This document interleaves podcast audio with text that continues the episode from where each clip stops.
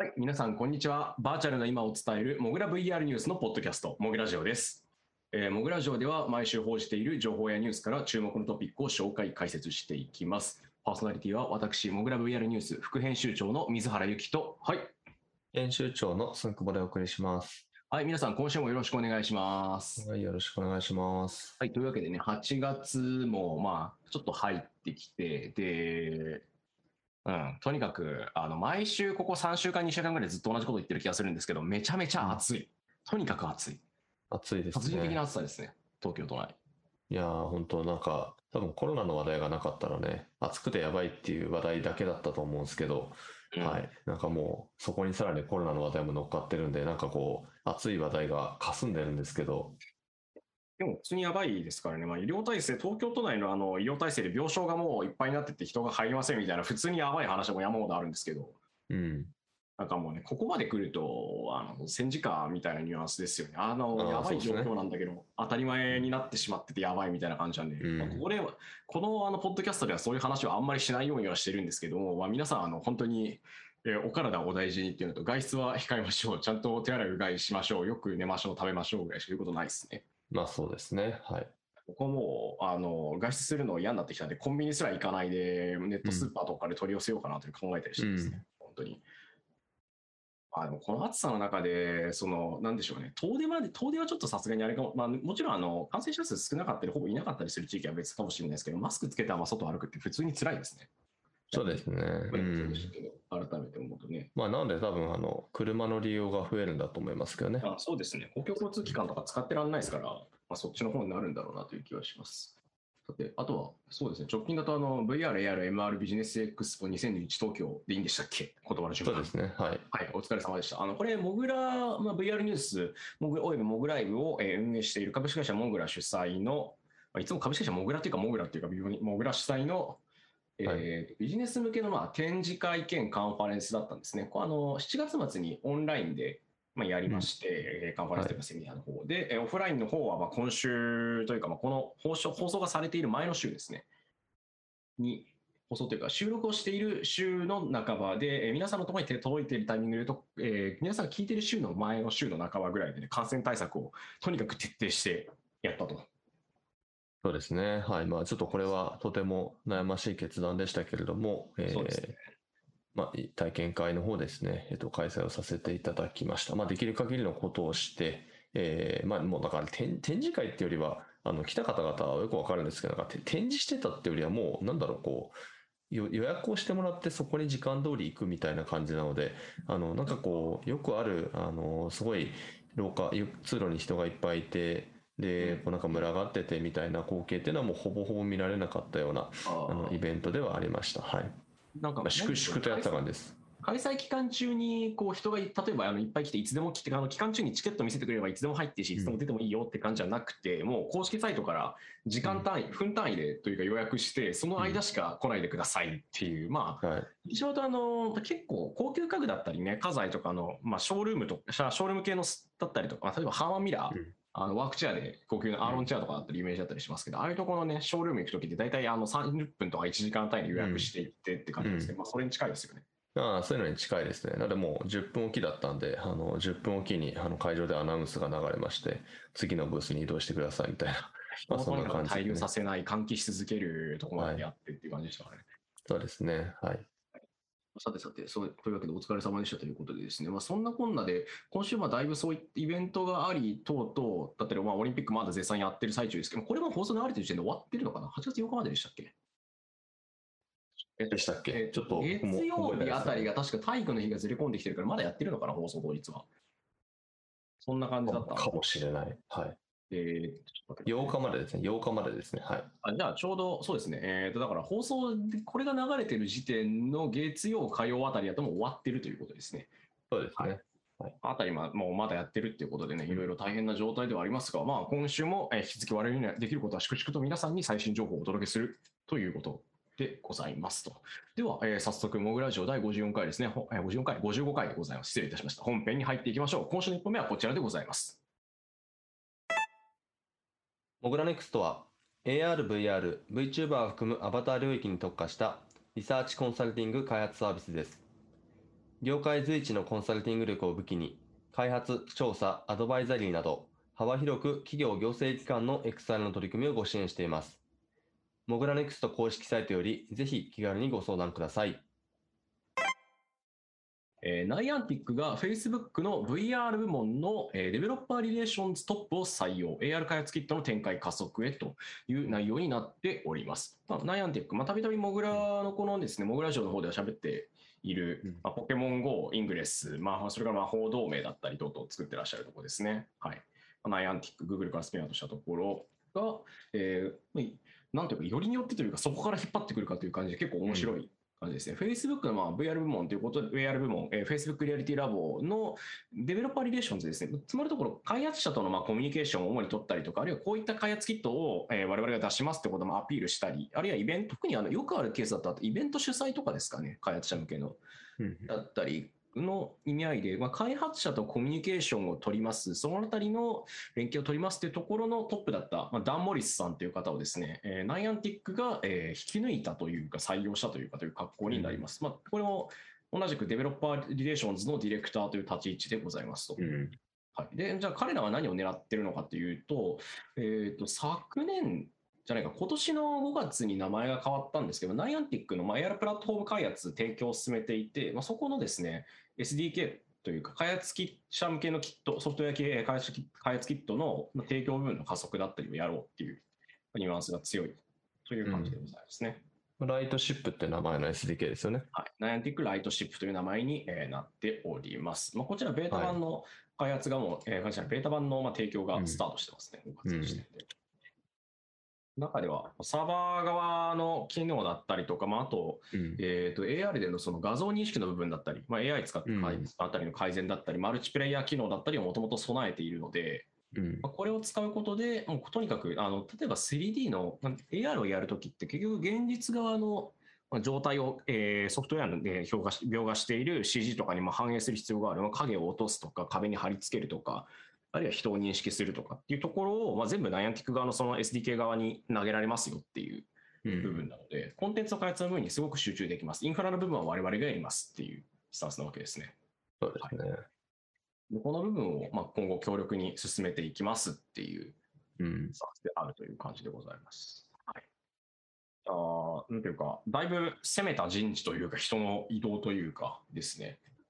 そうですね。はい、えー、2015年ぐらいから Oculus で仕事、まあ、元に Facebook の、えー、 Reality Labs 方面というか、そっちで仕事され、まあ、もともと Oculus って名前がちょっと前まではあったんですけどね。ある時期そうですね。ったんで。2015年、まあ、あの一応彼の経歴を見ると、あの LinkedIn に公開されてるんでとても分かりやすいんですけど面白いですこれ一番最初はあの PC ゲーマーの編集者からスタートしますね あの、アメリカの方の、あの、ゲゲーえーと、ゲームのウェブメディアですね。あの、めちゃくちゃあの雑な言い方するとファミ通みたいなね。ああ、そうですね。PC ゲームのファミ通みたいなところで、編集長までやってますね。へえ。そこで勤めてから、次はゲームのパブリッシャーやって、で、エレクトロニックアーツ行って、えー、 Director of Strategy Development ということで、まあ、いわゆるあの戦略とあの開発関係周りの戦略をやって、で、 DeNA にも、えー、北米の方ですね、オフィスに、えーまあ、パートナーシップ担当ってことで入ってますと。で、その後、2013年から Facebook にジョインして、えー、これ VR ではなく、北米周りの、えーと、ゲームのパートナーシップ、えーまあ、いわゆるあの Facebook ゲーミングという、あの Facebook 上でのゲームですね。あちらのデベロッパーとの関係構築っていうところをやってましたと。ダニエル・モリスとか、うん、えーと、途中でちょっと差し込んであるんですけど、うん、ラン・モリスとかで調べるとですね、あのマイクロソフトに勤めている同姓同名の人だったりとか、あとダニエル・モリスさんのまあ単純なその名前の略だったりもするんで、結構同じような人たちが引っかかってくるというのはなかなか面白いな。ああ、そうですね。はい。で、えー、っと、その後ですね、2013年から Facebook ジョインで、最初はゲーム部門にいた人が、オキラスに、えー、ジョインしたのはいつかというと、2015年ですね。なので、これ、あの、オキラスが Facebook に買収されたのが2014年の、えー、3月なんですよ。なので、約1年後ですね。1年後に、えー、ヘッドオブストアっていうことで、あのストア担当としてまずは、えー、入まあ、ストアのところの、まあえまあ、ヘッドとして責任者として彼はオキュラスに初めて配属をされていますということですね。なので、あのまあ、開発者に相対する、まさにストアなので、どんなアプリを並べるのか、どんなゲームを並べるのか、それをまあ各開発会社と調整をする役割というのを担っていて、え、2019年からが Head of Developer Relations ということで、まあ、あのストアもクエスト向けのものとかね、どんどん増えてきてますし、まあ、組織も肥大化していったということなので、えー、まあ、ク,、えー、クエスト、それから、まあ、AR もあるみたいですけれども、まあ、そこの開発者との、えー、パートナーシップ、リレーションというところの責任者を務めていたということですね。で、まあ、これを見てわかるのは、えっ、ー、と、これ多分単純にその、ただの開発者窓口っていうよりは、あの、多分持ちかける方も十分そのネットワークであったり、あの経験を持っている方だと思いますね。なので、例えば自分たちのプラットフォームには、えっと、まあ、例えばもしオキュラスの立場だったら、要はトリプル A のゲームを作ってるところに VR のゲーム作ってほしいと。なので、そこを口説き落としに行くみたいな、まあ、例えばそういうその、あの営業含みの、えー、パートナーシップだったり、えー、デベロッパーリレーションっていうのをきっと、あの、ある程度やられてきた方なんじゃないかなというふうに思います。なので、そういう意味ではもう海線山瀬ですね。はい。ですね。なのでそういう意味では、ここで、そのナイアンティックの、言ってしまえばまだ、えっと、ライトシップっていうあの SDK ですね。この、いわゆる AR クラウドの SDK と言われるものになるんですけれども、じゃあこれって、えどこが、あこの SDK 作って、使って、すごい AR のアプリ作ったっけっていうと、まあ、まだどこも、ほぼほぼ作ってないわけですね。あの、本当に簡単なデモっていうのは、えー、去年の12月ぐらいに、日本だったらライゾマとか、それから何社かですね、作っているっていうデモが公表されたりしてるんですけれども、まだアプリとしてはこれからなわけです。なので、そういう意味では、あの、かなりその、かこのモリスさんが、えー、まあ、最初にオキュラスに配属された2015年のオキュラスって多分、まあ、ストアもまだこれから整備みたいな状態で、あの、まあ、言ってしまうと結構段階が似てたんじゃないかと思うんですよね。からそういう意味では、あのまあ、VR のところのデベロッパーリレーションっていうのをしっかりあのやってきた人が、まあ、今度は、まあ、AR で同じぐらいの、えー、ところからスタートしている、えー、ところに入って、で、デベロッパーリレーションでやり始めるっていうのは、なかなか熱いですね。これだけ見ると。はい。本人もね、自分にとって最適なポストであるというふうに歓迎しているって話だったので、うん、まあ、結構こういうグロースが好きになったんじゃないですかね。こうなんかままだその全く世の中にないものを扱うデベロッパーリレーションっていうところにすごく面白さを感じてるんだと思いますけどね。うん。アナンティックのこの辺りの展開の仕方、非常に面白いというか、ものすごく着実に必要なことを順番に順番にちゃんとやってってるので、うん、要チェックというか、同社側の目指しているものと、あと、なんでしょうね、どういうふうに、じゃあそれに対してアプローチ仕掛けていくのかっていうところに関しては、これだけで多分2時間ぐらいの講演ができ、講演というか、あのプレゼンというか、セミナーができるぐらいの中身になっちゃうんですけど、うん、アイアンティックってでかいもみたいな感じで。その辺の話するやつや、全然関係ない話ですけど、それを、その辺の話するイベントやりたいですね。そうですね。それもそれで面白いと思いますね。あとあの、最近早いというか、もうなんかすっかりバズワード化してきて、みんな言いたいだけになってきてきてたメタバースですけど、まあ、だいぶその辺にもかなり絡んでくる話ではあるんで、ナイアンティックのこれって。うん、そうですね。メタバースっていうのかどうかは別としておき、はい、非常に面白いところではあると思います。というわけで、ナイアンティックが Facebook の、えー、VR、AR 部門は Facebook リアリティラボズのレベルトップを採用しました。AR 開発キットの展開加速を目指しますという内容でございます。でえー、続きまして2本目いきましょう。じゃあ、そっちの Facebook はも今週なんかあったのかなっていうと、人材関係ではだったり人事異動ではないんですけど、なかなか面白いっていうかユニークっていうか、なんか一瞬ちょっとビクッとしてしまうような絵面だったりはするんですけども、これ結構面白かったですね。はい、えー、VR ヘッドセット装着者の目が外から見えるリバースパススルー機能を Facebook が研究中、成果発表を行いました。どういうものか、まあ、リバースパススルーのそもそもリバースで、かつパススルーって何ぞやって話なんですけど、パススルーってよく HDMI の、えー、キャプチャだったりとか、あと VR ヘッドセットだったりもあるんですけども、まあ、現実、ヘッドセットつけてる状態でも、そのヘッドセットに搭載されてるカメラ、センシング用のカメラだったり、あるいはそもそも普通に RGB のカメラだったりを通して、現実世界の様子が見える。まあ、VR ヘッドセットをつけたままでも、外の状状態が分かりますよという、まあ、機能ですね。これいろんなデバイスにまあ搭載されてて、直近だと Oculus Quest 2のうんえー開発者向けの機能として新しく開放されたりとか、もうちょっと前までいくと、あのミラージュソロとかもそもそもこういう、えーっと白黒ですけど、撮れたりするし、で、ハイエンドデバイスだと、あのバリオとか、あとキャノンさんの、えー MDR とかはパスするというか、型ですよね、いわゆる。うんはい、でね。情報を重ねるってことができると。で、逆それを考えると、VR つけてる人って、まあ、つけてる人は、外を見ることは、まあ、一応できるんですね。まあ、機能、うんあの、なんだろう、機能だったりとかに、その搭載されてるかどうかにもよるんですけど、うん逆に周りの人が VR つけてる人の目元ってまあ根本的に覆われてるのも見れないわけですね。サングラスつけてる人なんで。はい。で、それがまあパススルーの逆、リバースパススルーってまあどういうことかというと、画像を見ればもう一目瞭然なんですけども、外から VR ヘッドセットをつけている人の目が見えるようにするっていう、なんじゃこれみたいな機能なわけですね。うん。まあ、言ってしまうと、そのヘッドセットのだったり、そういった目の部分につけるパーツの前面の方に 3D ディスプレイ、うんライトフィールドディスプレイを搭載して、まあ、立体的に見ることができる、ただの 2D の映像を表示するだけだとやっぱり違和感があるので 3D ディスプレイを使うというか、うん。3次元的な奥行きだったり表現ができるディスプレイを使って外からその人がヘッドセットをつけてる時でも目が見えるようにするよっていう研究内容を公表しております。僕らの記事だとちょっとサマリなんですけども長い方はオフィシャルの方で読んでいただくとして、なかなか、なんだろう、あの、絵面いいかがいい感じにやばい絵面が久々に出てきた絵面ながキテレツですよね。このうん。もともとは2019年に Oculus Rift S、まあ、PC 向けの VR セットの前面にディスプレイを搭載したプロトタイプなんかも作ったりするんですけど、うん。なんでしょうね、この、なんだろう、僕これ最初に見たとき、あ、これ平沢進の論理空軍で見たわっていう。なんですかそれ。ちょっとわかわかんないんで、見てましたなんですけど、SF ですか？それっぽい。いや、えーっと、あの、PV があるんですけど、論理空軍。はいはいはいあのまあ平沢進さんの楽曲の PV があって、えーっと、まあ、戦闘機というか、プロペラ機の、えーっと、うんコックピット部分の上のところにモニターが出てて、そこにあの、P モデルのメンバーというか、平沢進さんとかの顔が出てるっていう、結構規定感のある MV があるんですけど、はいこれっぽいなとちょっと思ったですね。はいはいはいはい。ああ、なるほど。はいああ、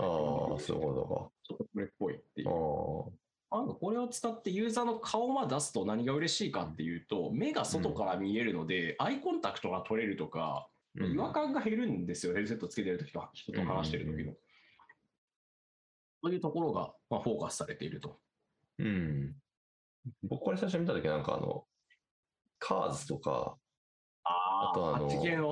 目の周りみたいな、なんかそそっちのね、なんか、メージしましたね。はいで。もそれっぽいですよね。目の周りがすごくあの強調されてて、かつこういうウィンドウっぽいって見た目になると、やっぱカーズミが出てきますよね。そうですよね。ただ、一応最新のやつを見ると、だいぶそれが薄れていて、かなり違和感がないやつがサムネイルとかにはなってましたね。うんうんうんうん。で、これ結構その、なんだろう、あの、見た目はやばいですし、その、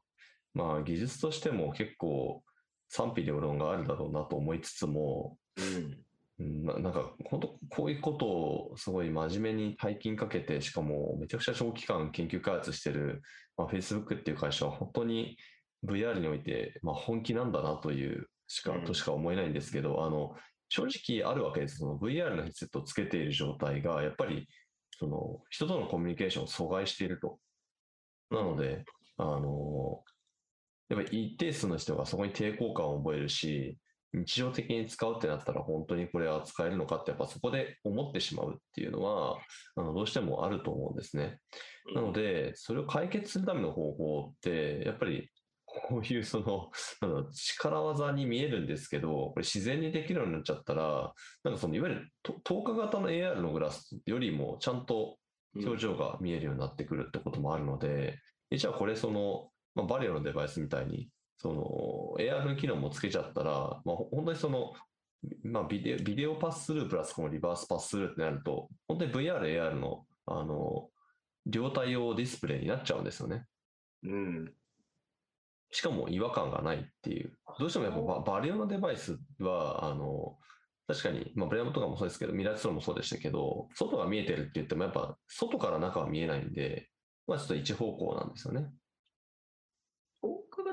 グラスデバイスでやっぱり目指しているところ、やっぱ目が見えるっていうのはやっぱでかかったと思うんですよね。うんうん。そこをもう力は、本当に力技ではあるけど、このままこの路線で行ってしまって、別に全面が覆われてても、そもそもディスプレイのカメラでそこをつなげてしまえばいいんじゃないのっていう発想は面白いですね、こいつは。うん。はい。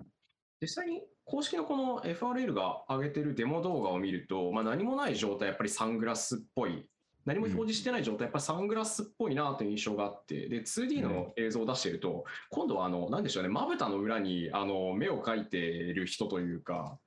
なんて言ったらいいんだろうな、あの、芸能人格付けチェックって毎年テレビでやってますけど、年末に。うん。あれの目隠ししながら何かものを食べて味をこう書き評価するみたいなやつみや、えー、とシーンみたいな、ちょっとしたはいはい。なんだろう、ギャグ感というか、お笑い感が出ちゃうんですよね、2D ディスプレイだと。で、3D のライトフィールドだと、すごく自然で、まあ、それはそうなんですけど、なんて言ったらいいんでしょうね、ゴーグルをつけてる人、水泳用のゴーグルとか、あと水の中覗き込むためのあの箱型メガネをつけてる人みたいな感じで、あんまり違和感ないんですよね、こいつは。溶接用ゴーグルつけてる人みたいな。そうですね。まあ、いやーなんかその裏裏側のというか、その本来体験してる人が見るところに、その使う技術としてもライトフィールドディスプレイって、まあ、それ自体そのものがすごく注目を集めてたりするんですけど、まあ、外側にも使っていくとね、まあ、確かにリアルにはなりますね。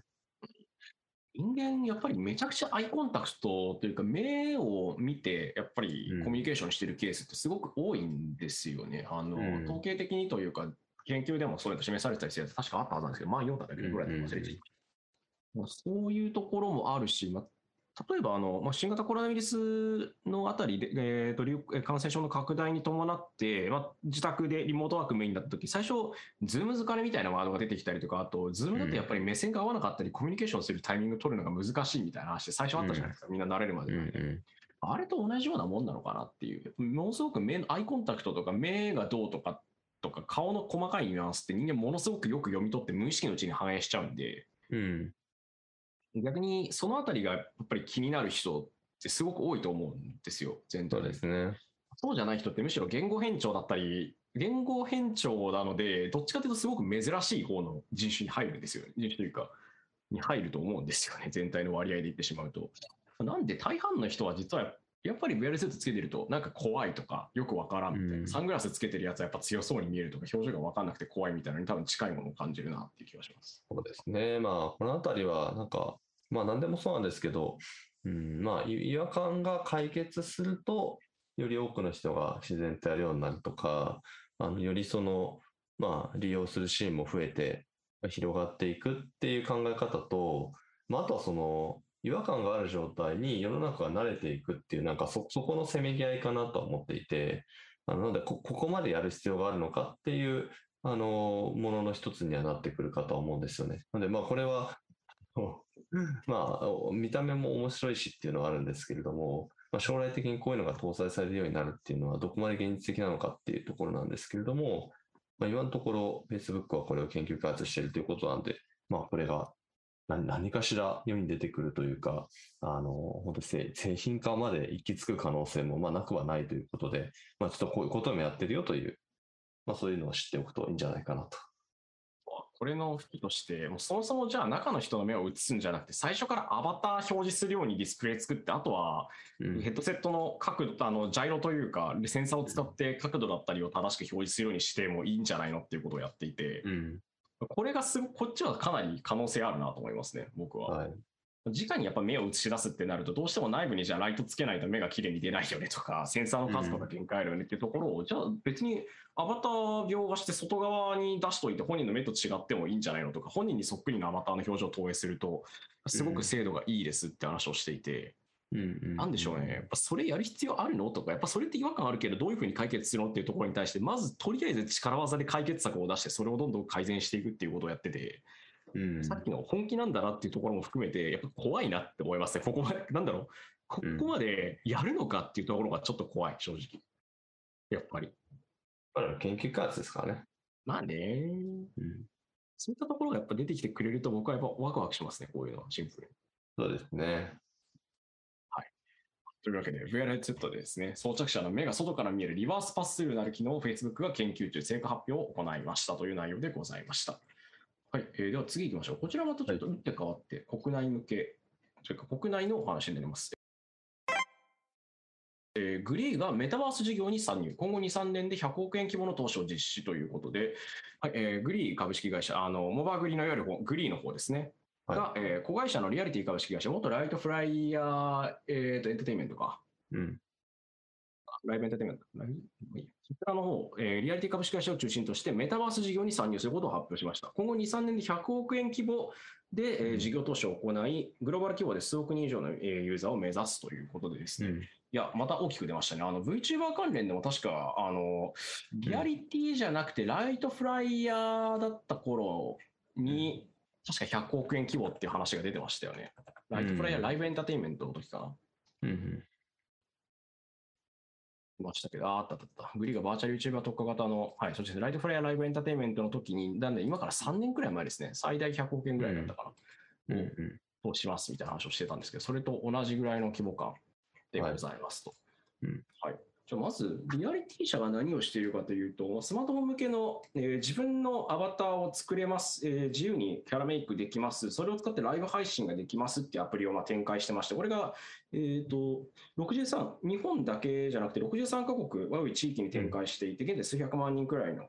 えー人たちにコミュニケーション体系を提供していると。で特徴的なのは、このアバターが基本的に日本のアニメタッチであるっていうことと、まあ、このアプリ単体で作る、それから他の人とコミュニケーションを取るというところが完結しておりますと。うん。ところでございます。で、まあ、メタバース事業、まあ、メタバースって何ぞやって話は一旦置いとくとしてですね、はい。まあそれの第一歩として、一旦まず、えーアプリ内で限定効果機能として、8種類のバーチャル空間の中を自分のアバターで自由に歩き回ったり、アバター同士でコミュニケーションが取れる機能を期間限定でアップへ公開しますという内容になっております。ワールド機能っていう名前ですね。そうですね。はい。これまではライブ配信に特化してた、うんまあ、つまるところ、そのライブ配信って言ってしまえば、その iPhone X とかだったりのカメラだで、人の顔、まあ配信者の顔をキャプチャーして、それをアバターに反映してっていうところができれば、まあ一発だったというところだったんですけど、まあ、それをより違う形でやってみましょうという運びになりますと。まあ、こうこういった仮想空間を自分で作る、で、またアップロードするとか、あるいはオリジナルアイテムを作ったり販売することを通して、えー現実世界の収入が得られるクリエイターエコノミーの実現を目指すっていうことで、うん。この辺はよく言われる、あの、ロブロックスだったり、レックルームだったり、あと、マンティコアゲームスのコアだったかな、プラットフォームだったり、自分でゲームを作ることができる、他の友達と一緒に遊ぶことができる、で、えー売ることが、売ることや、それの遊ぶ権利を他の人にあげたり、販売できる。で、しかもそれを現金に変換できるってシステムまで、まあ、視野に入れてますよ。うん。タイプのプラットフォームに近づいてるんですよね。はい。まあ、最近ね、いろいろワワード自体はよく出てます。あ、なんですか、これでいくと。あこれでいくとあの、この戦略というか、ライブ、アイバターを使ったライブ配信プラットフォームから、その 3D リアルタイムインタラクティブコンテンツ、各かつユーザーが自分で作って、まあそれを売ったり、販売したりできるっていうところっていう話で言うと、これ、あの韓国のゼペットってすごく似てますね。で、ペットは逆ですかね。逆逆、逆っていうか、ちょっと入り方が違っていて、アバターを使うっていうところは根底は同じですよね。うんうん。で、リアリティの場合は、アバターを使ってまず何をしてたかっていうと、ライブ配信だったんですよね、まずは。で、そこから、そのいわゆる空間性を伴う、こういう、えーまあ、3DCG 空間でのコミュニケーションとか、えーもしくは、まあ、売買みたいなものだったり、えークリエイターエコノミーみたいなものだったりっていうのがもうこう付与されていくっていう、アップデートをしていくわけなんですけど、ゼペットの場合は、アバターを作るの後に来たのが、どっちかというと、その、今、このメタバースっていうふうにグリーが言っているものが、ゼペットの場合先に来てたのかなと思っていて、うんうんコミュニケーション取れる空間があって、とか、一緒にゲームができてとか、で、最近あれですよね、ライブ配信に連携するって話が出てきたんですよね。なんかこう、順番は違うけど、あの、じゃあフルセットになった時って結構似てる世界観なんじゃないかなという。まあ、気はしています。ねるっていうところも同じですよね。なんていうか、はい。あのまあ、ロブロックスとかさっきお話に出てましたけど、アバターを使ってまあコミュニケーションが取れます、アバター作れます、でさまあ、さっきのプラットフォーム上で販売できます、リアルタイムインタラクティブ 3D コンテンツでみんなでマルチでできますみたいなところをやっていくと、まあ、そういうものをみんなさ、あのメタバースとしてのというものとして、まあ、おそらく捉えているとか、うん。まあ、結構会社によって違いあるんですけど、そのあたりに行くとかなり近いことをやろうとしてるところいっぱいありますよね。まあ、クラスターとかも今、もともと VRSNS っていう名前だったけど、この路線で行くと、もろにメタバースとか、あのロブロックスみたいな UGC 系のところとあの競合することになるし、うん。まあ、そこら辺に近くなっていくのかそうですね。なんで、なんか、あの、まあ、ちょっとこのメメタバースの話、あの、それ、その回を作るのか、まあ、自分でコラムを書くのか、ちょっといろいろ考えてるんですけど、なんか、今いろんな考え方、その考え方そのものの切り口もあれば、あとはその、どどういうその成り立ちで、このメタバースっていうのを標榜するようになってるかっていうところでいくと、あの、いくつかあるんですよね、パターンが。な。はい。ゲーム、ゲームからメタバースって言い出すパターンと、うん。VR からメタバースって言い出すパターンと、はいはいはい。で、そういう意味ではこのリアリティとかあとゼペットとかは、まあ、これどちらかというとアバタープラットフォームからのメタバースですかね。そうですね。アバター、まあ、ライブ配信と、まあ、アバターって、まあ、ものすごく今だと VTuber とかもそうですけど、強烈に結びついてて、まあ、そこからメタバースの方、メタバースっていう風になるし、ロブロックスとか、まあ、あと、フォートナイトとかは、まあ、ゲーム制作、プレプラットフォームと、あとはバトルロイヤルゲームで、まあ、みんなマルチで遊べてっていうところから、まあ、違う分野の方に、まあ、ライブ配信だ、ライブ配信というか、まあ、イベント、音楽ライブ等々の方をやり始めていった結果、まあ、それでメタバースっていう故障になっていってるっぽいなっていうところもあるし、そうなんですよね。そもそも。まあ VR チャットとかクラスターとかっていうのは、VR とか、もしくはまあこうバーチャル空間っていう、あの、まあ本当にその、えーまあ VR のヘッドセット対応をはじめとする、えーまあその 3DCG の空間でそコミュニケーションが取れるっていうところからのメタバース化みたいな。なんか、まあ、なんかパパターンというか、あの、いいろんなところからいろいろ入ってきてるなって思うので、あの、これこれまだまだあると思いますよ。で例えばうんク、クリエイターエコノミーめっちゃやってるところがメタバースで言い出すこともあり得ると思いますし、うん、あとは、そうですね、あの、これちょっと文脈変わるんですけど、その世界観とか、そういうのをその広げていくって意味合いでのメタバースですね。うん。これは、あの、まあ、日本だと、あの、ホロライブやってるカバーとかああ、オルタナティブ、あの、カバさんですね。ホロレブオルタナティブとか。が、IP の世界観で、それをその、まあ、日常的にファンの人たちが、その、まあ、サービスの中に入って、その IP に日常的に触れるみたいな、まあ、その場がある意味 3DCG の空間であり、メタバースであるっていう多分考え方なんですけど、とか、あと、まあ、あの、まあ、ストーリーリビングみたいな風に言ってる海外の人たちもいますし、あと、あれですかね、あの、韓国の、あの、最近やった SM エンターテインメントとかが、自社のアーティストのメタバースとか言ってるんですよね。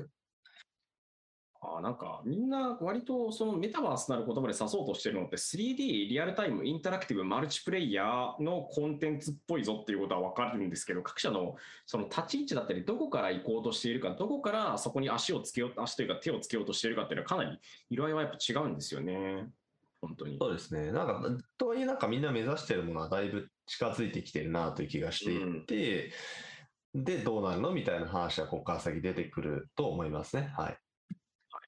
UGC であるかどうかってやっぱまた明確に違うと思いますけど、その、まあ、とか、どこまで作れるかっていうところの程度問題だったり、やっぱり幅が出てきたりしますし、あと、うん。Facebook はメタバースとして、まあ、ホライゾンっ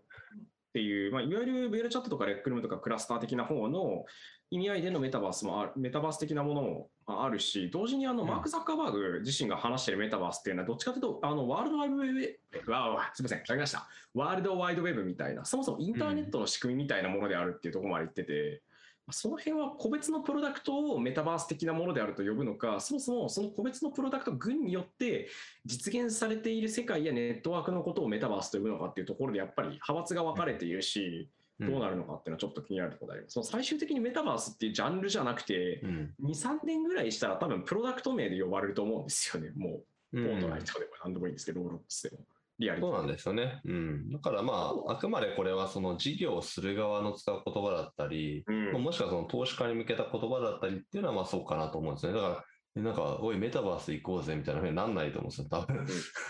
そうなんか、あの、なんでしょう、今、それでいくと、あの、よく言われる VRM とかの 3D モデル、アバターのモデルの統一規格があったりとかまあっていうのと同じなんですけど、今日は、おいえっ、と、フォートナイトやろうぜとか、今日は Apex Legends やろうぜとか、今日はロブロックス行こう、リアリティ行こう、 VRChat 行こうみたいな感じで、個別の場所みたいな名前で名指されるようにやっぱなるんだろうなというコンテンツとか。うん、まあそんな気がしますよね。まあ、であとはそれぞれのそのメタバースというかそれぞれのサービスプラットフォーム間で例えばあのこの資産だったりとかプレイしてるとこあとはじプレイ時間資産データアバター等々のやり取りがまあうまくいくようになると、まあ、よりポータビリデータポータビリティというか各プラットフォーム間でのポータビリティが広がるのでっていうことはできるかなと思いますね。うん。あとはここの話でいくと、今度はあのプレイヤースキル、ゲームの的なメタバースだったりすると、プレイヤースキルって結局、流用が効くものと効かないものがあるんで、そうなると、また色合いが変わってくるというか、うん、そうですね。この辺の話掘っていくだけで、マジであと3時間ぐらいは喋れちゃうんで、ちょっとこの辺にしておきますけど。はい。というわけで、まあ、グリーンもメタバースというまあ形で標榜して、で、アバター同士でコミュニケーションができる空間を一旦アプリ内に限定公開で、今後はまあ多分この路線を強化していくのかなというのは、一旦ユーザーの反応を見てってことにはなると思うんですけども。ね、まあ一応100億円の事業投資ということで、まあ採用も200人採用するみたいですね。なので、まあだいぶ大きく打って出ていくということで、まあ Facebook も宣言してますしね、ちょっとだんだんこう、あの、金でぶん殴る世界になってきているなというところではあります。はい。メタバース系の話見てたりとか聞いたりしてるとこうだんだんアメーバピグとかパドタウンとかセカンドライフがいかに先進的だったかとかやろうとしていたことって多分こういうことなんだろうなみたいな気がしますね。うん。だから第2次みたいなところですね。第2次メタバース部分的なところではありますね。なかなかあの第1次メタバースブームというの時期だったり、それ以前のあの、なんでしょう、セカンドライフとかあの辺りのやつ掘ってたりすると、今、ハイクオリティで、まあ、いろんなところに、にハイクオリティで、PC のスペックとかが上がったんで、こうより高クオリティな映像だったり、複雑なギミックだったり、まあ、あるいはみんながいろんなところから入ってこれるっていうところはやっては変わったりはしましたけど、本質的には実はやってることは同じだったりするケースって結構たくさんあるので、調べてみるとヒントになるかもしれないですね、何かの。そうですね。いや、なんと、バーチャル空間上で美術展をやりましょうみたいなものって、そもそも何十年も前からありますよねみたいなね、うん。話につながってきたりするんで、はい。結構面白かったりします。というわけで、えーグリーがメタバース事業に参入、今後2、3年で100億円規模の投資を実施という内容になっております。はい。では、えー次行きましょう。次は単トピックというよりは、なんでしょうね、VR ゲームスタジオがなんか活発に買収したり、新ステスタジオを開設したりするっていう内容ですね。で片方は、えーオランダのバーティゴゲームス。こちらはあの VR ゲーマーの中で結構コア寄りの方々多分おなじみだと思うんですけども、えーアリゾナサンシャインって、まあ、なかなかよくできてる2017年でしたっけ、これ。に発売そうですね。はい。ぐらいの、まあ、いわゆるリフトとかが出てきて、まだクエストがない頃の PCVR だしかなかった頃、PCVR しかなかったけど、PCVR メインだった頃に、まあ非常に面白いタイトルを、まあちゃんとでよくできたタイトルを作っていて、まあ、最近でも After the Fall っていうやつを PSVR とか向けに作ってるんですね。えーこのバーティゴゲームスが VR ゲームスタジオフォースフィールドを買収しました。はい。はいという流れですね。こちらのフォースフィールドも2015年設立でオランダ拠点、ね VR ゲームをリリースしてきますいますと。で、今、現地でだと、えー IP、とあるよく知られた IP をベースにした AAA 級のタイトルを開発中であると。で、えースタジオ名をフォースフィールドからバーティゴスタジオズアムステルダムに変更で共同開発をしつつ事業も継続予定ですということで、ここがバーティゴが新しく1社買収しましたと。ここはもともとバーティゴさんはですね、去年だったらいや今年か、2月に、えー VR 体験施設向けの、まあ、コンテンツ配信プラットフォームは、どの VRZ に何を出すかとか、今こういう状態になってますっていう管理をする、運営側が使うシステムですね、のスプリングボード VR というところを買収しており、まあ、いろんなところに幅広くコンテンツ作る、うん。パブリッシングする、施設型 VR にも手を出すということで、いろいろとうん。拡大をしているといった形になります。で、片やもう片方は、うんえーイギリスのゲームスタジオ N ドリームス。こちらは新たに VR 専門スタジオ、えー N ドリームススタジオオービタルの開設を発表しました。はい、こっちはですね、ライブサービスゲーミングって、まあ、交渉本人たちが使ってるんですけども、に注力するスタジオになる予定と。これなかなか面白いのが、あの責任者には、えっ、と、フィットネス系のうん VR アプリを作っていた、フィット XR、作っているフィット XR という会社の、えーシニアプロダクトマネージャーの方がですね、こちらの責任者に就任しておりまして、えうんうん。ー単なる VA トリプル A の VR ゲームを作ろうとかっていう路線ではないっぽいなといううん気がしますね。まあ、VR フィットネスゲームもここ作るんじゃないかとか、まあ、昨今はやっぱり家から出れないとかの都合もあったり、あとはシンプルにそのうん目標を継続する上で、まあ、リングフィットアドベンチャーとかもそうですけど、ゲームかけるフィットネス、VR かけるフィットネスってやっぱすごく大きい注目を集めてます。うん。昨今の情勢もあり。まあ、っていうところなので、そういったタイトルも作るんじゃないのっていうはい。話があったりってことですね。まあこれ面白い。両方とも路線は違うけど、ゲーム系のところが着々と拡大を続けているようですっていう感じですかね。そうですね。まあ、これ、あの、まあ、ちょっと今回僕がリクエストして、この2つのニュース、まあ、ひとあの合わせて1つのトレンドってことで紹介したいと思ったんですけど、まあ、最近 VR のゲームですね。まあ、特にクエスト2以降、あの非常にその、えー、いろんな意味で注目を集め始めていると思います。要は、新興の、えー、コンテンツ市場として、えー、VR ゲーム市場というのが急急にあの注目を集めています。まあ、クエスト2の出荷台数もそうですし、あとビートセーバーっていうね、あの大ヒットタイトルが出ていて、全世界400万本売ってるということもあったりとか、えー、まあ、要は VR ゲームって作るともしかしたら儲かるのかもしれないと。ちゃんとビジネスとしてやっていけるのかもしれないというような、分野になりつつあるっていうところから、あの、まあ、VR ゲームやってる、作ってるところに対する投資が増えたりだとか、あの、ニュースが相次いでるっていうのは一個動きとしてあると思うんですね。まあ、日本だとあの、マイディアレストが、えー、日本のゲームやるゲームスタジオとしては非常に大きな金額を数億円で、調達をしてたりだとかっていうのもありますし、あの他の海外の事例みたいなのも出てきていますと。っていう話もある一方で、こんな風にそのもう自分たちのその勢力を拡大するというか、あのよりその大規模化する VR ゲームスタジオがこうやって出てきているっていうね。まあ、これはなかなか、あの、まあ、そのお金の調達っていう、こう、準備資金を整えるとはまた別で、ここで具体的な動きとして出てきてるってことですね。なので、スタジオの大規模化みたいなものだったりとか、もしくは、あの、まあ、作品が大規模化するかどうかはともかく、あの、出すそのゲームの本数だったりとか、クオリティが、まあ、こうさらに上がっていくわけですよね。うん、ちょっとそうそういう段階に入ってきてて、そのなんか今までこうインディーの人たちが作ってるよねみたいなところからは少し変わあのだいぶ趣が変わってきているなと思いますし、特にこの2社に関しては、えー、まあそういう展開っていうのを、まあ、もしかしたら前々からあの考えていたんじゃないかなというふうに思います。で、まあ、バーティゴはこの前話したことだったかわかんないですけど、先ほども出してくれたそのゾンビシューティングのアリゾナサンシャインっていうのがまあバカ売れをした会社ですね。ビートセーバー前ずっと売れてたタイトルですし、あの、その後も当然売れてるタイトルとしては残り続けているものです。VR でゾンビゲームといったらもうこちらですよね。はいまあ、これを作ってて、まあ、ただちょっと 続編はなんか延期に延期を重ねていて、なんかやる気があるんだかないんだか分からなくなってきたなとは思うんですけれども。謎ですよね、はい、3度目から延期は。うんなんで、まあ、オリジナルタイトルじゃなくて、そっちもやっていくっていう、まあ、まあ、そういう話なのかもしれないんですが、えー、まあ、コンテンツ開発、強化していくという。でも、このフォースフィールドっていう会社が作ってるコンテンツで、多分あんまり知ってる人いないですよね。これランドボールとかって、うん、あの、これ、オキュラス、えー、タッチの、えっ、ー、と、ローンチタイトルとかですね。はい。はいはい、なんか、なんかあのいわゆる戦略戦略シミュレーションゲームみたいなあのゲームなんですけど、まあ別にそんな売れたわけじゃないんですけど、あの僕これあの、確かオキュラスコネクトかなんかであの体験をしましたけれども、はい。あの、一応まあそういうその、一時期あのオキュラス肝入りだったコンテンツなんですよね。まあそういうものを作ってたところということで、まあ実力はそこそこあるんだろうなということで、まあ、その開発チームを引き込んだっていうことになりますね。はい。エンドリームスの方は、まあ、そもそもエンドリームス自体がそんなに知られてないかなとは思うんですけど、えっ、ー、と、まあ、これもちょっと、まあ、これもオキュラス肝入りでしたね。あの、ファントムコバートオプスっていう。あの、まあ、毎度。に乗ってやるやつですよね。毎度日本語名がちょっとなんか変で話題になってますけど、ファントム特殊工作員っていうね、前の。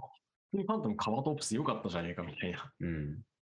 はい。というゲームを作ってたというのが多分一番わかりやすいタイトルではあるんですけど、まあ、サイト見ていただくとわかる通りで、あのこれまで出してきた VR のゲームってもう6、7タイトルぐらい出してきてるんですよね。あの、全然鳴かず飛ばずのものもありましたけども、えー、だだんだん力つけてきたのかなってことで、ファントムコバトプスがそこそこあの反応良かったのと、あと最近だとあの、UBI ソフトっていうフランスのあの大手の AAA のゲームメーカーと組んで、ファークライの VR、あのこれはロケーション用なんですけれども、はいはいはい、えー、施設向けにファークライっていう、えーまあ、人気の、えー、ゲームタイトルの VR 版っていうのも作ってます。あと最近だと、これ PSVR が第1弾かと思うんですけど、フラクトっていう、えー、と、なんて言ったらいいんだか、なんかワイヤーアクションみたいな、すごい独特な、あの、プレイ感のゲームを、えー、始め、出し始めていて、こちらがかなり、あの、クオリティが高いということで、えー、これまだ無料配、無料で確か体験版が配信とかあったと思うんですけど、なんかすごく注目を集めているという状況だだんだんこうなんか実力つけてるような、えそういうゲームスタジオなんですよね。で、まあ、そこが2つ目のスタジオを作ったっていうことで、はいまあ、これは明らかにその開発ラインを増やすということを意味してますので、まあ、さらにペースを上げて VR ゲームを作っていくぞと、はいうんそういう宣言のようです。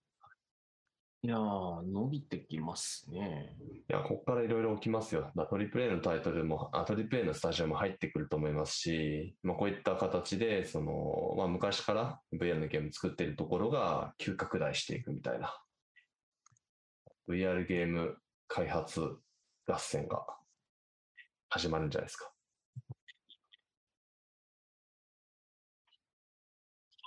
3、4年前は考えられなかったですかね。そんな状態になるなんて出てきてるのはすごいことですよ、正直。うん。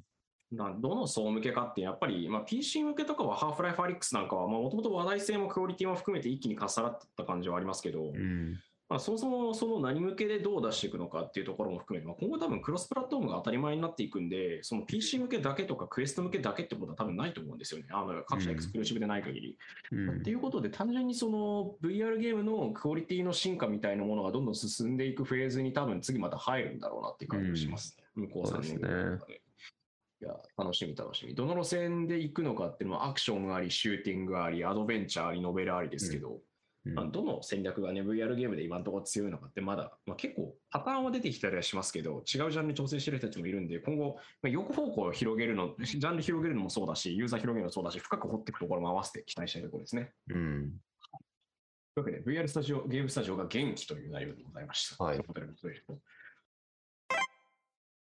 はい、そしてですね、あと最近またちょっと流れが来ているというか、これざっくりしたまとめ方なんですけども、はい。なんかリアル有名人って言ったらあれですけど、芸能人、あるいはアーティスト、まあ、あるいはそもそもリアル、リアルアバターじゃなくて、なんて言ったらいいですかね、うん。そのまま生身の自分で配信だったりとか、テレビ出たりとか、アーティスト活動をやってる人たちがどうもバーチャル化している、まあ、いわゆる VTuber、バーチャル YouTuber 的なアバターを使うケース、あるいはまあそもそもリアルアバターを、いわゆるうん。そのフォトグラメトリ的なやり方で、まあえーキャプチャー、ボリュメトリキャプチャー的なやり方でだったりとか、人間のそもそも、まあ、かなりリアルなアバターを使うケースだったり、まあ、そもそも VTuber 路線だったり、アニメ調だったり、2D だったり、3D だったりあるわけですけど、うん。ともかくそのほ生身の肉体そのままを使わないケースだったり、そういったものを考え施行しているサービスや企業が結構出てきているぞっぽいぞっていう流れがうん。また一つ見えてきましたね。えー直近で言うとですね、あの、まあ、YouTuber で、多分これあの説明不要なんですけど、ヒカキンさんですね。あの、うん。相変わらず小学生から幅広く人気、小学生含めていろんな人たちに幅広く人気でございます。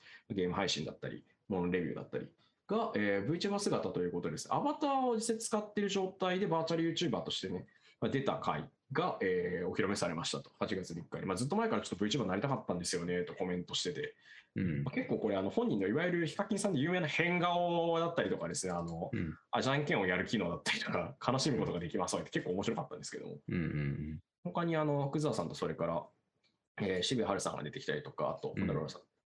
の、えっ、と、で、3D モデルのデザインの担当者の人が、福沢さんがと同じなんですね、2、3時の。はいはいはいん。そういった経緯で出てきたりとか、あとあの ABEX がバーチャル ABEX 株式会社という形で、今まであの別の事業として、まあやってたバーチャル YouTuber だったりとか、バーチャル系のアバターを活用したまあバーチャルユニットだったり、あるいはそういったアーティストのうん。活動だったりをうんしていたところが、まあ、企業としてちゃんと分社化って言ったらいいんですかね、これは。うん。うん。っていうところの流れがあり、かつサイバーエージェントが、うんまあ、これ広告会社だったりとか、あと最近だと、えー、とサイゲームスとかあっち側の方で、馬と馬娘とかがね、めちゃめちゃうん。大人飛ばしましたけども、のうん方がですね、デジタルツインサービスを発表して、まあ、著名人の分身となる 3DCG モデルキャスティングサービス、デジタルツインレベルを発表ということで、モデルの富永さんの 3DCG モデルが公開されてますと。まあ、これもうんキャプチャー、3D、全身を 3DCG でまあスキャンとしてスキャンして、で本人の音声合成だったりを加えたりですね、あとはいろいろ加えて、バーチャル上で出演できるようにしたっていううん別があったりして、まあ、それぞれあの向いてる方向は、まあ、リアル超リアルリアルアバター系だったり、まあ、ライブ系だったり配信者の人たちが VTuber, VTuber 化するっていう路線があったりもうかなりうん。ジャンルというか方向性としては雑多だったり違ったりはするんですけど、うん。アバター的なものだったりデジタル、まあ、デジタルツインでもいいのかな？言い方としては、的なものをどんどん出していこうぜとかそれを芸能方面だったり、まあテレビだったりとか PR だったりに使っていこうぜっていう流れがだいぶ活発化してきてるには思いますね。はい。そうですね。と思いますね。僕はそれを意図して今回のこのニュースをピックしてます。はい。はい、うん。なんか、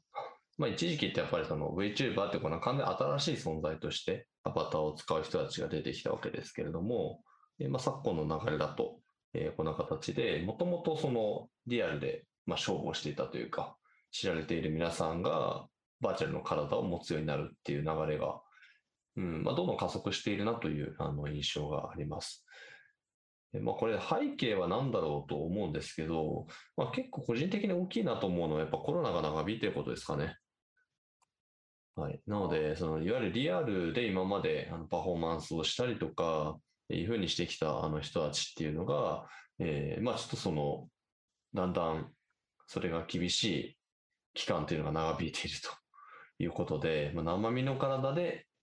オンラインライブをすることの限界みたいなことを感じている人たちっていうのは、やっぱり、じゃあバーチャルライブ。で、バーチャルライブでやるには、バーチャルな体があった方が良いだろうともちろんいろいろやり方ありますよ。なので、あの、グリーンバックであくまであのリアルで合成っていうのはあるとは思うんですけれども、えたとえリアルな見た目だったとしても、えー、バーチャルな肉体にしてしまった方がエフェクトがかけやすいとか、あの、明らかに表現としては違うことができるわけですよね。なので、ちょっとまあそういう方向性に行くっていうのは、あの、かなり強まっているのかなと。で、結構その、じゃあ、リアルなライブがやれるから、まあ、またそのバーチャルなライブって一時的なものだったよねっていうふうになるには、ちょっとコロナは長引いてますね。うん、はい。そこもあるんで、結構根本的に変わりそうとかだったり、うん、あとはこういったあの、なんでしょうね、デジタルのやっぱり自分自身の分身がいたりすると、言ってしまえば、あなんて言ったらいいでしょうね、影武者がいる的なというか、その、自分、演出面でも結構面白いこといっぱいできるようになるんですよね、3DCG でもったりすると。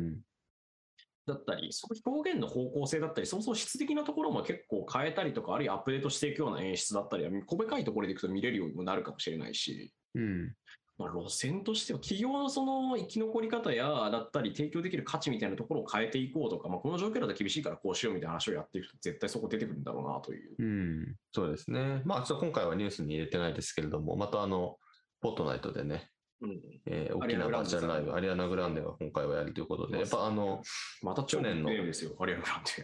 去年のトラビス・スコットのバーチャルライブが、えー、確か1000何百万人か動員したと思っていて、やっぱあれがそのバーチャルライブっていうものの方向性をかなり規定した感じでなんですよね。うん、やっぱりそのリリ、めちゃくちゃ。リリッチなわけなんですよ。で、その後やったあの、米津玄師さんのライブとかって、ちょっと言い方は悪いんですけれども、それに比べると、あの、まあ、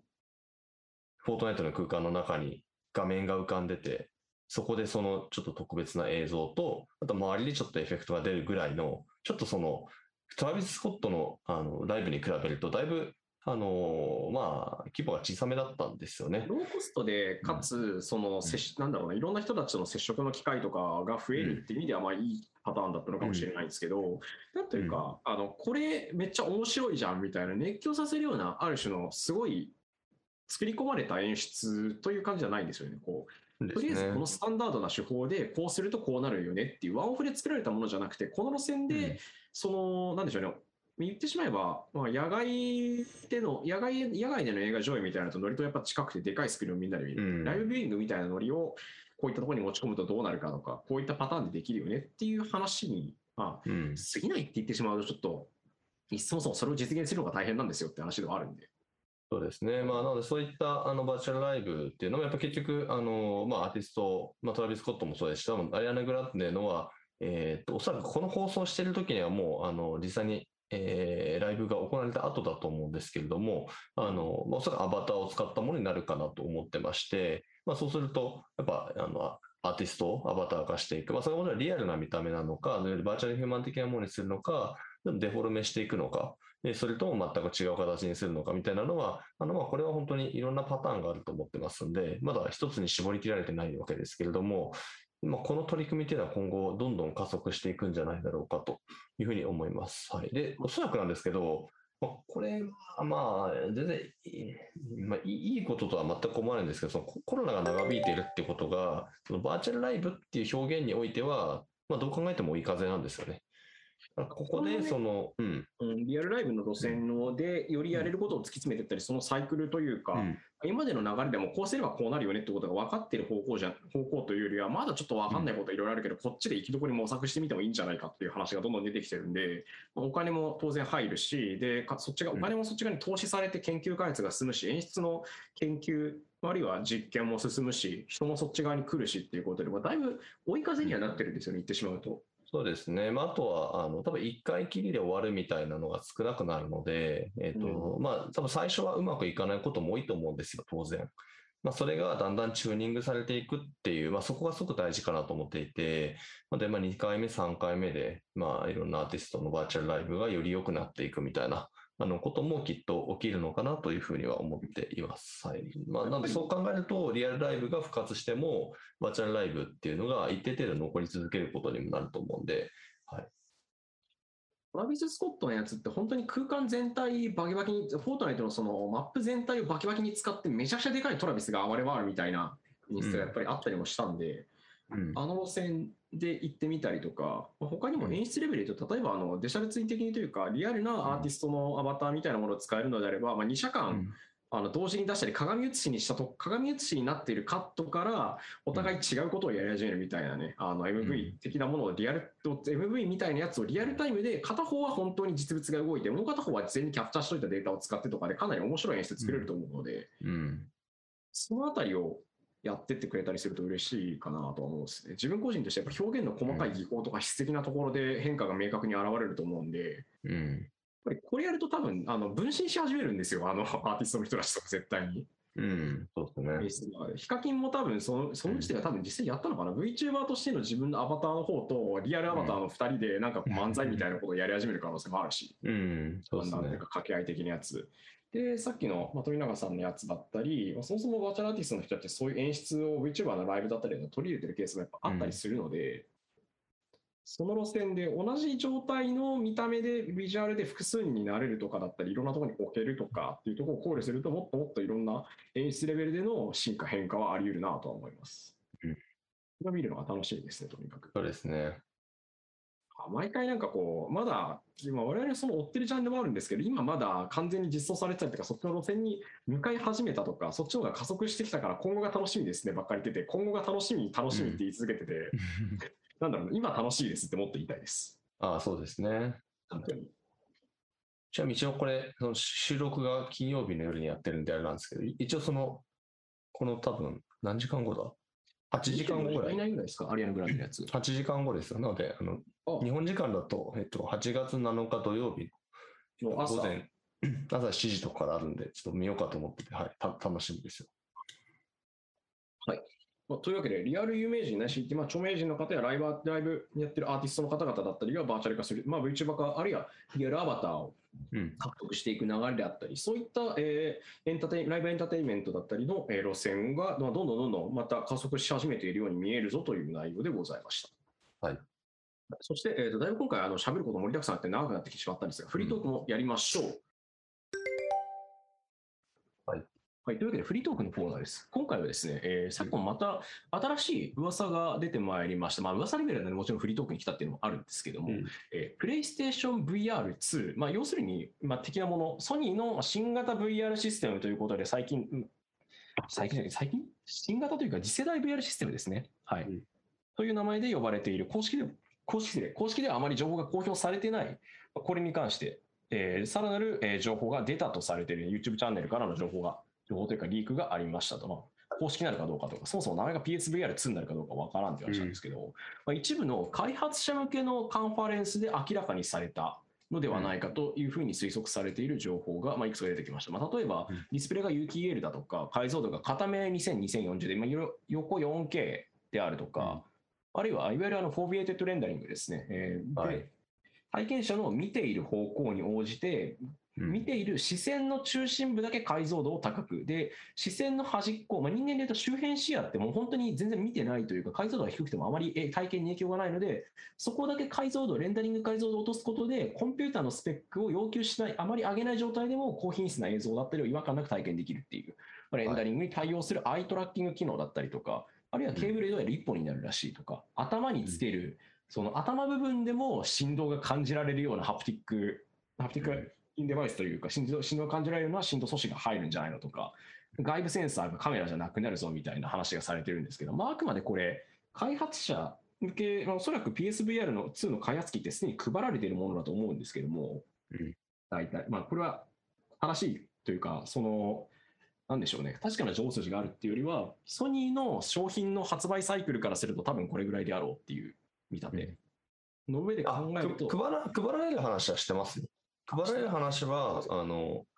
まあ、そもそも次世代 VR システム作ってますっていうのは公式も認めていて、でその後確か1ヶ月後ぐらいにコントローラーを出していて、で、あの、そのあたりで、まあ、時期にその開発者の皆さんには開発機を配っていきますっていうのは言ってましたね。なんで、まあ、多分、まあ、ちょっと、どうかは分かんないですけど、まあ、きっと配られてるんだろうと思います、ね。前後するかもしれないけど、おそらく配、うん、今配られて、配布されている開発向け者向けに、これを使ってくださいということで、うん、開発キットとして配られている、あるいはもう配る直前であるっていう状態だと、うん、まあ、多分配られてるんでしょうね。はい。そうですね。ところから、こういうスペックなんじゃないのという噂がされていると。いう内容になっております。まあ、あの、結構面白い機能いっぱいありますよね。まあ、コントローラーとかは明らかにされてましたけど、うん、その、解像度まあ 4K ぐらいなので、クエスト2とかより高、ちょっと高くて、バイブプロ2よりは低いのか。あれは確か横 5K でしたよね、大体。そうですね。あ、まあ、あと、これ面白いのは、UTL ですね。うん UTL ですね。多分これまたペンタイルじゃなくてフル RGB というか詰まってるタイプの UTL でしょうね。うん、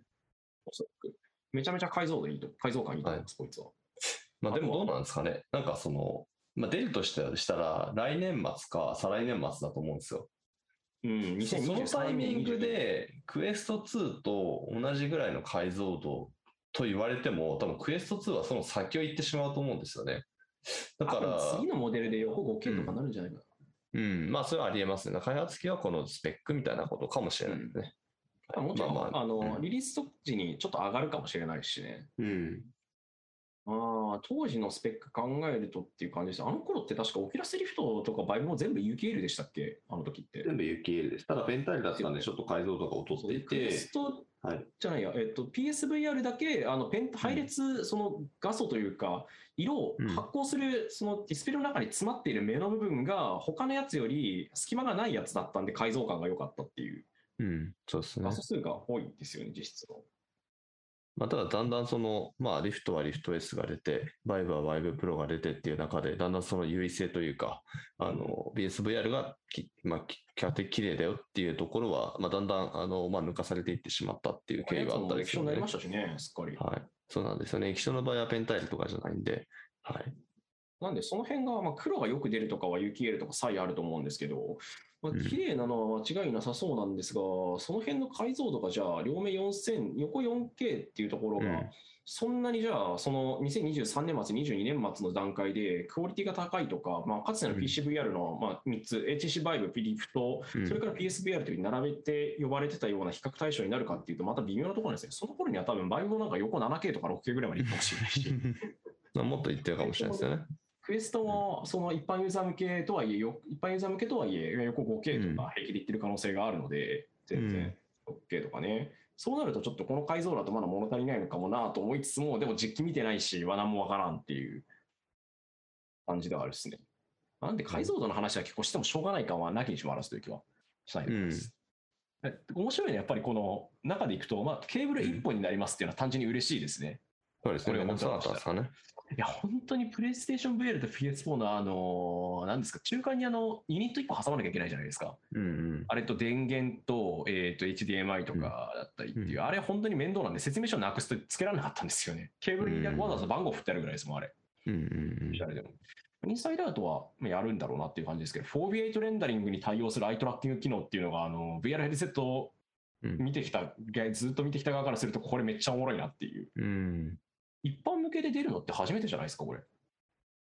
ほぼ。初めてですね。初めてって言っちゃうとちょっとあれなんですけど、何て言ったらいいんですかね。 Oculus Quest とか、えっと、Go は確か、一応、あの、疑似的な foveated rendering は入ってて、あいや、 foveated rendering 自体は、えっと、その疑似的なものは、えー、まあ、 Oculus が採用してきましたね。Go、うん、 Quest、Quest 2でがっちり使ってきていて。中心化、中心、あの、あくまでユーザーの目をトラ目の視線の位置をトラッキングするんじゃなくて、こう、普通にヘッドセットをつけた場合、この辺が解像度、その方向を向くだろうっていうことも込みで、まあ、ちゃんと作ってるんで、中央部分、ディスプレイの中央部分だけ解像度高くて、端っこに行くと下がっていくっていう、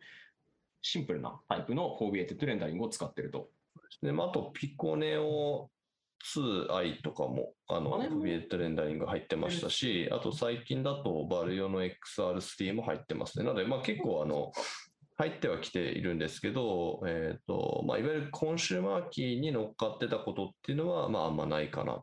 ということで、えーまあ、おそらく値段もね、そんな10万とかしないデバイスだと思いますんで、うん。この PSVR の次世代機というのは。ななので、そういうところにこれが入ってくるっていうのと、あと、まあ、どうしてもそのパソコンに比べるとスペックが劣るとされている PS5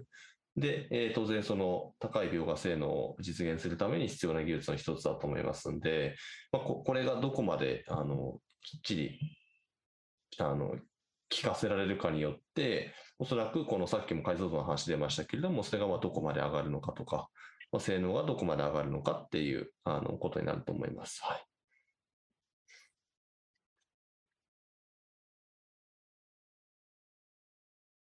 で、面白い要素、頭部マウントハプティクスということで書かれてるんですけど、まあ、これ、詰まるところ、ヘッドマウントディスプレイのまあマウント乗っけるとかうんだったり、まあ流れとかそういう感じなんですけど、そこの部分のハプティクス、つまり振動子、まあ、モーターとかなんでしょうけど、まあ、ヘッドセット自体がどうもブルブル震えるんじゃないかっていううん話があったりして面白いですね。これ、顔面打たれ、ヘッドされたりしたらめっちゃ震えるんだろうな。というところがあって、はい。これはあくまで公式じゃなくて噂レベルとか、その開発者向けのやつが出てきたんじゃないのという話がされてたりはするんですけど、この辺の潮回りはかなり面白いというか、逆にここら辺からソニーの持ってる戦略とか路線とかはちょっと見えてきそうな感じがしますね。うん。あとは、ここの記事、我々の記事では直接翻訳しなかったというか、別のところで書かれていた、うん他のメディアとかだったり、別の、まあ、情報源から入手したとされる話によると、PS5 の AAA タイトルは全部 VR 対応モードが入りますみたいな話もされていて、本当かよっていう。うん。ま感じではありあ、ますねどうなんでしょうね。まあ、なんだろう。その VR の市場が熟成してきた場合には、まあ、さっきのあの、 Niantic に移った、あの、 Oculus の developer relations の話はい方の話しましたけれども、まあそれぐらいそのガツンと、ガチにその、ゲーマーに全員 VR 買わせるぐらいの勢いのことをやってくるはとは思うんですよね。うんで、まあ、オキュラス、まあ、Facebook って多分そういうことをやりたかったはずなんですけど、やっぱそこの、まあ、ガチなゲーマー層ってやっぱ取れ、取り切れてないと思っていて、もちろんクエスト2は売れていて、で、あの、まあ、かなりいろんな人たちがプレイしているとは思うんですけど、そこに多分あんまこうコアなゲーマーで、クエスト2のお客さんには入ってないと思うんですね。その代わり、フィットネスだったりとか、あとはその VR チャットみたいな、えーコミュニケーションだったりっていう、なんかその、意外とゲーム以外の用途のところでの需要がかなり伸びてるんじゃないかなと思いますね。で、ゲーマーを取るところに関しては苦戦してるような、あの、気がしていて、これはあくまで印象ですけど、うん。だから、本当にガチな FPS とか、あの、じゃあ、ホラーゲームがどうなのかみたいなところでいくと、んまあ、そういう人たちって多分 PCVR の方やっちゃうよねとか、うん。あの、いや、ハーフライフアリックスだよねみたいな多分話になっていくと思うんですよね。うん。なので、そう考えると、あの、まだまだその VR ゲームのプラットフォームって考えたときに、この温まってきたところで、まあ、ソニーが次世代の VR システムでもうがガンガンその AAA 級の VR タイトルを出してくるっていうのは、まあなんかなくはない話かなと思います。そこはなんていうか、普通に取れちゃうというか、そこはもう IP のパワーも違うし、コンテンツ開発力も結構、もともとゲームっていう意味ではものすごくうん。蓄積がある、あのプラパブリッシャーであるというか、まあ、その他のパブリッシャーなり、デベロッパーなりを抱えているっていうことなので、うん。ハードコアなゲームっていう意味でいくと、やっぱり明確に取れるんだろうなという、うんそういう意味では。でまあ逆に言うと、オキュラスはそっち方面はまだ、というか、デバイスのやっぱ性能的に、ハードコアゲーマー向けっていうよりは、まあそれは移植はされてるけど、やっぱりなんだかんだ PCVR でやるべきだよねとか、PSVR でやるべきだよねみたいな話になっていって、うんライトユーザーとかで VR やりたいとかっていう人たちがどれくらいいるかっていうところがやっぱりプラットフォームの将来がかかってくるんだろうなって気がします。うんそのなんでしょうねね。今後クロスプラットフォーム的なものってもうやっぱ当たり前になると思うんで、ハーフライフアリックスも言ってしまうと、まあ、ハイエンドじゃないと実現できないことを当然やってるんですけど、うんでもハーフライフアリックスやりたいっていう人たち絶対すごいいるはずなんですよ。うん。その言ってしまうと、例えばあの Apex Legends とかもスイッチ版に、任天堂スイッチに移植されて、FPS30 で視野角狭いとかで、うんまあ、ゲームとしては正直 PC 版とか PS4 版の60とか 140fps、4fps 出るやつに比べると明らかに体験悪いんですけど、それでも結構人いるんですよ。うんうんうんっていうところでやっぱり同じような感じになっていくのかなああ、はいはいみんな VR ゲーム作った時に PC 向け、PSVR 向け、それから、まあ、SteamVR、えー PC プ、えーそれからソニーの方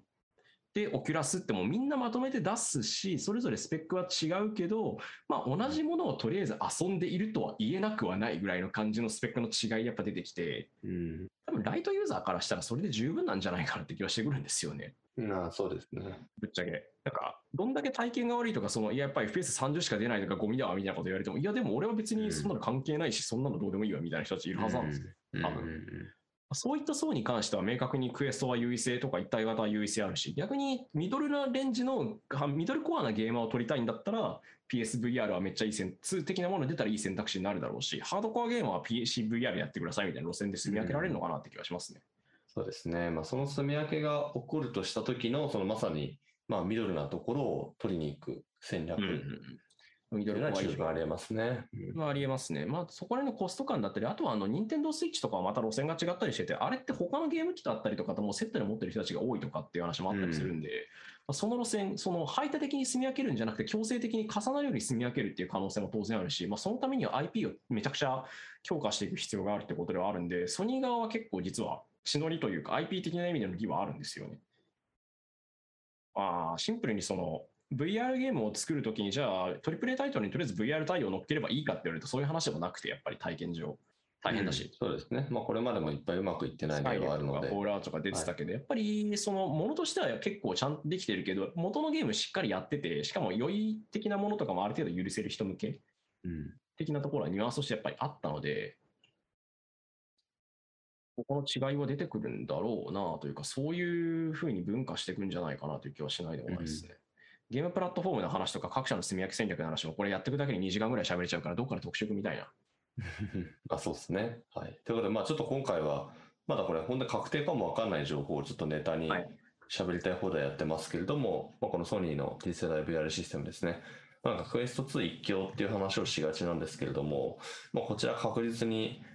あの、次の1、2年で 台風の目、台風の目になるデ間違いない バイスになりますんでね。はい。逆に言うと、これに向けて、じゃああの PC プラットフォーム、ゲームプラットフォームだったり、あるいはパブリッシャーとか、あのコンテンツ制作者、あるいはまあそもそも Facebook とかのえー Oculus ストアとか Oculus 側は何をしてくるのかっていうのは気になるところではありますね。そうですね。どう打ち出してくるのか、向こう2年くらいのとか1年くらいのっていうのは気になるところでございます。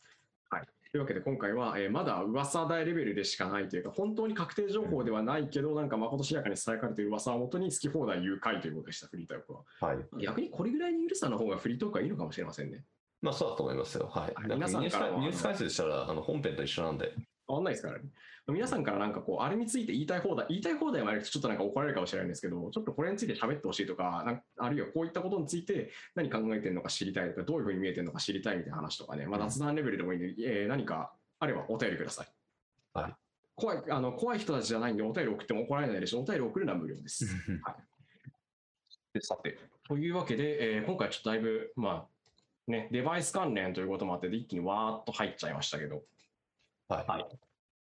えー、モグラジオの、よいしょ、くださいね。今55回でしたね。ははいい。